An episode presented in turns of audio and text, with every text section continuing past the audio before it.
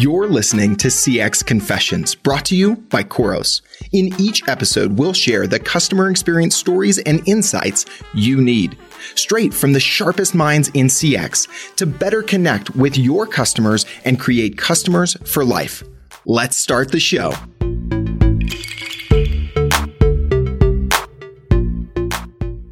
Hello, hello. Welcome to CX Confessions. I'm Catherine Calvert, Chief Marketing Officer for Khoros, your host today, along with my fabulous co-host, Mr. Spike Jones, GM of our Strat Services team. How you doing today, Spike? I'm doing fantastic. Thanks for having me. I am doing fantastic too because we're going to have another amazing conversation. I am so excited about our guest today, Spike. You and I know Lisa as one of the most popular speakers at last year's Khoros Engage. True story. Lisa McKnight is SVP and global head of Barbie and Dolls for Mattel Inc. Okay, so she oversees the entire doll portfolio for Mattel. She leads a global team in strategy, product development, and marketing execution. Barbie is such an amazing and iconic brand. She's almost, she doesn't look it, but she's over 60 years old. And yet she is also one of the most modern and progressive stories in the market today. It was an incredible year. It was actually an incredible 18 months. Barbie has been a really important part of this journey for a lot of folks dealing with some challenging topics. And at the same time, that leadership that Lisa has demonstrated contributed to an incredible year for Mattel. And Barbie was named the number one global toy property last year. Number one, biggest toy in the world. Yes. So lots has happened since we last spoke to Lisa. We're so excited to have her on the show. Welcome, Lisa. Well, thanks, Catherine. Thanks, Spike. It's great to be with you guys. We are so excited to have you. As I said, you you were one of the most popular speakers we had at our customer event, and everybody knows Barbie, but they don't. If unless you have a, a, front row seat, maybe a child in the franchise, you might not have been as close to the incredible story and what you have spearheaded for the franchise over the last few years. So, when you look back on the last eighteen months, what what kind of stands out for you? Oh boy. Well, I, I, think the first thing that stands out is just incredible pride in the collective team.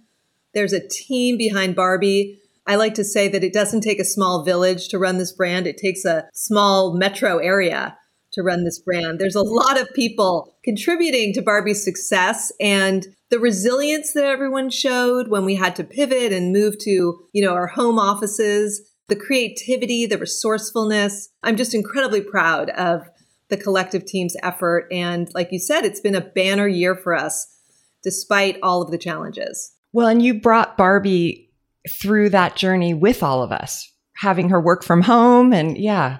Well, and honestly, so much of the work that we started five or six years ago in a weird way prepared us for this last 18 months. I mean, from the need to be flexible and agile and to adjust to how our consumers were feeling during the pandemic to make sure we were listening and, you know, certainly not acting tone deaf, but also the way the team responded to Black Lives Matter and a lot of the societal unrest and important conversations that have been happening. You know, if we hadn't started to evolve and modernize Barbie over five years ago, we would not have been prepared to deal with all of these challenges. And I think when you joined the team those five years ago or however long it's been now, I know it was really important to you to establish kind of a North Star, that, that mission or purpose for Barbie. How do you, how does, what did that look like then? And is it still constant? Yes. Well, you know, again, when we re-looked at the brand and sort of took an audit, if you will, and sort of appraised where we were in the marketplace and what the consumer feedback was, we knew that we had moved away from a North Star and we had moved away from the grounding principles that our founder had for Barbie, you know, back in 1959, which was always to inspire the limitless potential in every girl. And certainly that message of empowerment resonates today. And we decided to go back to our roots to, you know, build upon the future. And inspiring the limitless potential in every girl has been our guiding focus ever since then. That's eh, going back to your roots to, to look towards the future. I love that. And so, you know, you've already hit on it just even a little bit, but you know, you have this inanimate object, this toy, and you have created this. Sure, she's always had a personality and, and all that good stuff, but you've really, and your team have really made her real.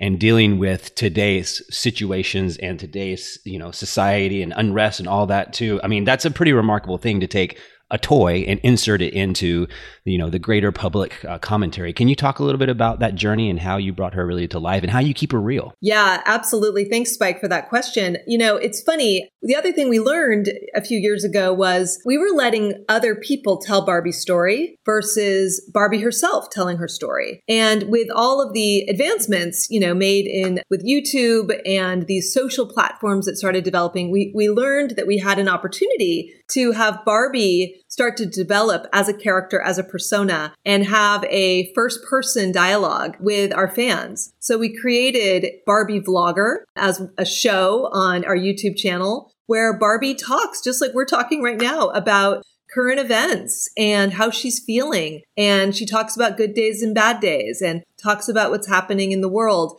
She also does fun activities that kids find entertaining. But that's been a really powerful platform for us. And, and so that was an example of something that we used again when we all went into lockdown mode and everyone started to shelter in place. We had Barbie immediately record a vlog. We put her to work and talk about how she was feeling in these new times and try to provide comfort to kids that it's normal to feel isolated and to be concerned about what's this uncertainty. And then she provided some tips on how to manage through it. So that was that was great content that we started to use to humanize Barbie. And then of course from an adult standpoint, we have a lot of fun on Instagram. Barbie's got a social channel called at Barbie Style. And again, you know, she started to shelter in place. All of our posts were her in her home. She started to pick up new recipes and bake bread. She cut her own bangs. And then when she finally started going outside, and socializing with friends, she had a mask on. So we also tried to make her relatable for our adult fans too. Yeah, so and so relevant. I mean that I mean I didn't see any, you know, we got all the commercials from all the brands and we're all in this together and you know, got all that, but you I never saw something like this where you immediately pivoted and said, you know, we can be a part of this conversation and we can help lead the way not only with kids but also with adults. So really really cool to see that pivot happen. Thank you. I love, Lisa, too, how you made Barbie so real for your own team. I, I remember you saying to me, we all work for Barbie. When you talk about her, yeah, when you talk about her uh, internally, she's very real. No, it's so true. She is a she. We we talk about her in that regard and we do work for her and we are her, you know, her business manager, her publicist, her stylist, her financial accountants her agents, dog walker. And we do think of her as talent. You know, we think of her as talent. And so what what does our client want to do? What would Barbie do? And how do we, you know, bring her to to these great opportunities and introduce her into these important conversations? And I, I, think that the theme that we're talking about, making her real, creating that human connection, that's something that comes up a lot on the show as we talk about real CX, true customer experience is about connection and relationships. I have been very touched by your newest campaign, which is all about human connection and the role that that play and Barbie can can have in fostering really, you know, ultimately a, a better world. But tell me about the inspiration. Tell me about the campaign. Well, thank you. I, the, the, campaign is our latest brand work. I'm incredibly excited and proud of the work. And it talks about the benefits of playing with Barbie and how when kids play with Barbie, whether they're with other friends or they're alone, empathy is uncovered and unearthed inside of them. And this is based on an actual scientific study that we started a couple years ago in partnership with Cardiff University in the UK where we always wanted to understand the science behind Barbie. We've studied kids and how they play with Barbie and dolls for years. We knew that there are benefits, but we thought it would be really interesting to get hard data to actually prove out the benefits. And what we found was just that, that empathy and understanding and walking in someone else's shoes is what is unlocked when a child is imagining storytelling and role playing with Barbie and dolls. And that's what we wanted to convey in this new campaign, which is titled A Doll Can Help Change the World. And we say that because, of course, there are many contributors to children's development and, you know, fostering this next generation. But we do believe that playing with Barbie is positive. And there are a lot of positive associations that can be gleaned from that play experience. I love that story. And I just think it's amazing that a brand like Barbie is still thinking about the ways that she can change the world. And speaking of that, Barbie and the Mattel family are also looking at the world physically and its footprint and how it can help. I was struck, I saw the announcement recently about Mattel's playback program. And I think you have some news to share about, about Barbie and her commitment to sustainability. Yes, yes. Very excited to share. First, that Mattel a few months ago announced our long term goal against sustainability. So by 2030, our goal as a company is to use 100% recycled, recyclable, or bio based plastic materials in both our products and packaging. So this is a big undertaking. We've given ourselves you know, a few years to figure it out, but there's a lot to do. And so each brand is working against that longer term Mattel goal. What I'm really proud to share is we just announced our very first fashion doll collection made from recycled ocean bound recycled plastic called Barbie Loves the Ocean. It's a collection of three dolls, a play set, and some other accessories. And the launch was timed to World Ocean Day. So it's not only a great first step in our commitment to lessening our environmental impact, it's also a really proud moment for us to add to our social responsibility mission. We've been very focused, of course, on empowerment, diversity, inclusivity, and now we're focused on environmental impact as well. We know we have a lot of work to do in this space. The manufacturing is complex. The sourcing of the materials is not easy. And of course, the consumer expectation is that the dolls are fabulous look the same, feel the same. So quality control, aesthetics, all really important. So we're walking before we run but really excited that the team was able to accomplish this and you know to see what the consumer response is. Very cool. I mean again part of the the narrative that's going on and, and things that people are talking about and expect like you said the expectation is there. So a cool first step in that journey. So congratulations on that so we always have two questions that we ask every guest. And so the first one of which is, what is a commonly held belief or industry practice that you passionately disagree with? Or I'll give you an option. What is something about your industry that you would like to change? Okay, well, it's that's a good one. You know, one thing I would say that has been a really big conversation topic at Mattel and also in the industry. I've got the fortune of representing Mattel on the foundation board of the Toy Industry Association. And so we've had a lot of discussions about this, but really increasing diversity in the toy industry and specifically Black representation in the industry overall, but especially in product design. We definitely need to do more here to educate Black students about a career in toys and get to them earlier in the process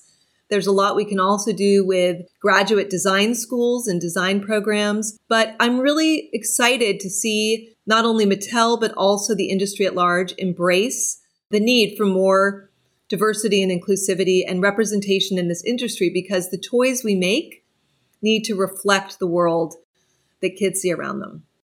Yeah, that that's a great point, and it's really. I mean, you it's one of the things that I guess most people don't even think about when it comes to the toy industry uh, about the diversification, and we we see it in the toys themselves, and that's been happening, of course, uh, over the past handful of years. But the, the people that are actually working there. So again, kudos, and uh, and, and again, you know, something that we need to all be thinking about, no matter what industry that we're in. So the second question, Lisa, that we ask all our guests is about data. Anybody in in our space, all of us are just overwhelmed by so much data. There's so much you can know. I'm sure in your seat you've got many spreadsheets open in any given day. How do you think about data and what if what are what are sort of the things you really pay most attention to? Well, we we look at like you said so much data. You know, again, I would say everything starts with the consumer. So we're always very eager to understand what consumers are thinking about our products, how consumers are shopping We love shopper data and we work closely with our retail partners to collect that data as well as for us to share with them what we're seeing for them to share with us. And we're also very interested in the media landscape and understanding what is working in the mix of, you know, demand creation assets and media strategies that we're using. As we know, the landscape is so fragmented. We've got to go and spread our dollars and budgets across many platforms. So it's always really exciting when we get our annual media mix analysis to understand where we're getting the biggest return on our investment. Yeah, and, and that landscape is always changing, right? And there are always news channels to understand and see if they are relevant. I mean, does Barbie have a TikTok channel? Absolutely. Wait, say that again? Nah, I was just I mean, I'm just throwing it out there coming soon. We are we're we're present on tiktok based on you know a lot of influencers but we've had some you know hurdles we've had to get past because again we're we're a kids company. So we've got to be careful when we go into these channels that are adult targeted. But but we're hoping that we've got to solve and coming soon. Very cool. We'll keep we'll keep a lookout for that now, we always love to celebrate our guests' victories, as we all do as marketers, like to talk about the good times. But I've found that, you know, a lot of times our successes are based on sometimes when we have missteps or we have hard lessons that we have learned.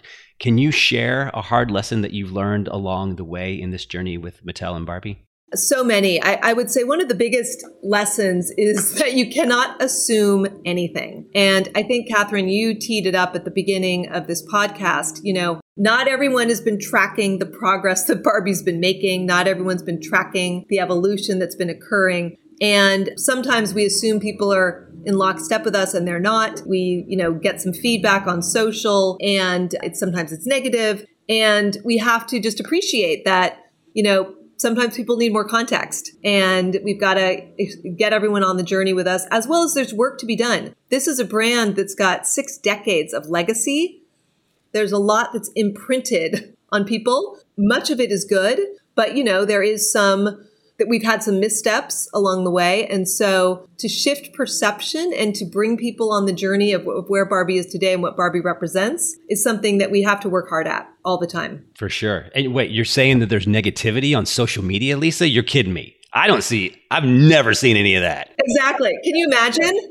Oh, feedback is a gift. Feedback is a gift. Feedback is a gift, right? right. Exactly. Thank you for your feedback. But but also it's cool to see a brand like Barbie doing what I fundamentally believe social was created for in the first place is bringing people together and sharing different ideas and having a healthy debate too with respect to one another for sure. But you know, I, I love that brands can help lead the way to for us to get back to what social was originally created for. So that's really great to see too. All right. Well, Lisa, thank you so much for sharing the Barbie story and the latest and greatest from Mattel. We always like to wrap up with a little bit of fun. We've talked a lot about humanity and authenticity and connection. And so we always end with five quick questions about our guests to get to know you a little bit better as a leader, a person, and a friend, and a mom, and all those good things. So, five quick questions. I'll start off. What was your first concert? Okay. My first concert San Francisco Civic Auditorium. Whoa. Oh. Really? The J. Geils Band. And guess who was the opening act for the J. Geils Band? A little band from Ireland called U2. No. No way. way. No way. Oh my gosh. So, of course, since then I've seen many U2 concerts. Wow. Not so much J. Geils. But in Civic Center, I mean, that is a small space. That's incredible. That might be, I think that just, you just topped the leaderboard on the cool quotient of our guests so far. No offense to it. Yeah. I went to their, the Joshua Tree tour, a couple, what, a handful of years ago? Yeah. It's more than you'd care to count, but it was a great tour, Spike. so good. So good. That's really cool. First job. How about your first job? Okay, another another San Francisco reference. I'm a native San Franciscan. So, first job was working at Fredericksen's hardware store on Wow. Fillmore Street. Nice. Ooh. As a holiday gift wrapper. and my the worst thing I had to wrap was a ladder. Oh my gosh. That's a lot of paper. Yeah, I did that down at Macy's, but at it least impossible. it was a box. I wasn't thinking about like hardware. I mean, how do you did you wrap this? They put it under wow. the tree. Like I don't even how know what you do paper? It's like reams of paper. It was awful. And of course, then the line was building. Everyone wanted their stuff wrapped. The pressure was on. It was horrible. Do you have flashbacks at Christmas as you prepare on Christmas Eve? Yeah. I do. Yeah. I, yes. Okay. Well, speaking of first jobs, if you couldn't do what you're doing now, what profession would you attempt? Ooh.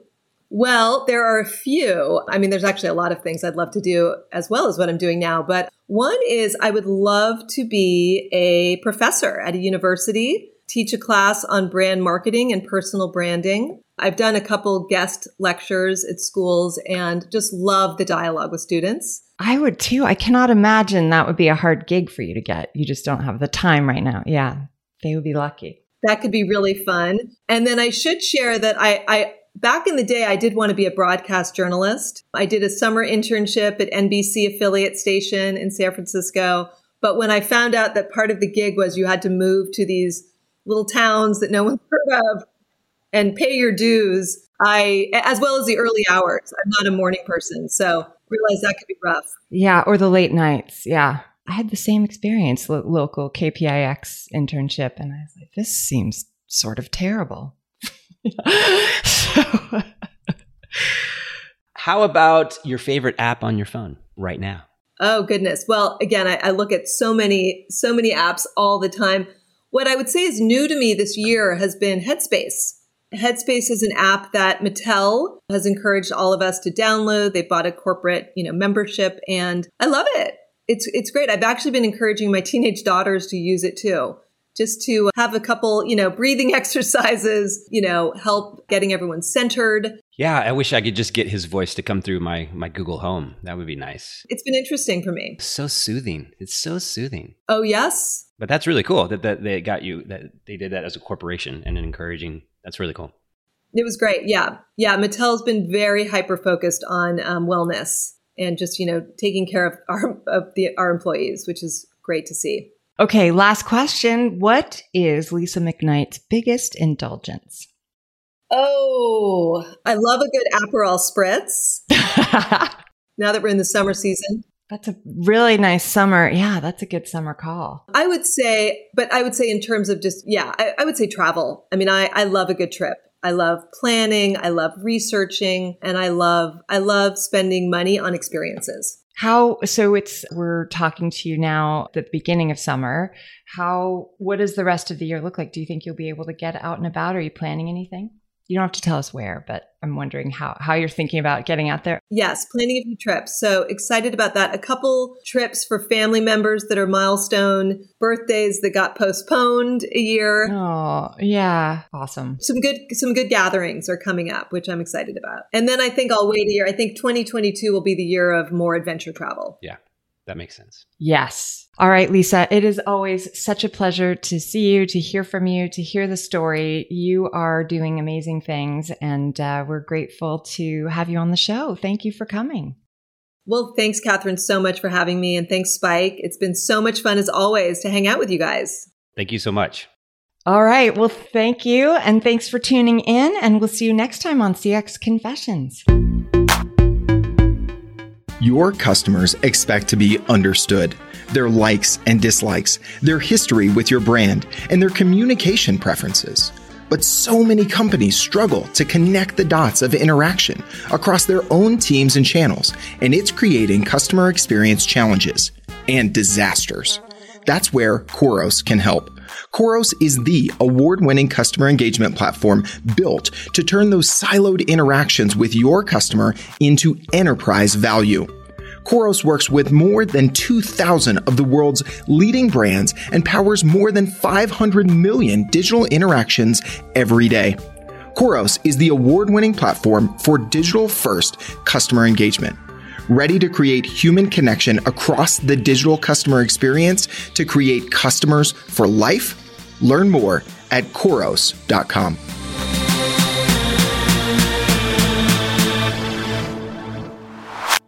Thanks for listening to CX Confessions, brought to you by Khoros. If you enjoyed today's episode, make sure to hit subscribe in your favorite podcast player and give us a rating. See you next time.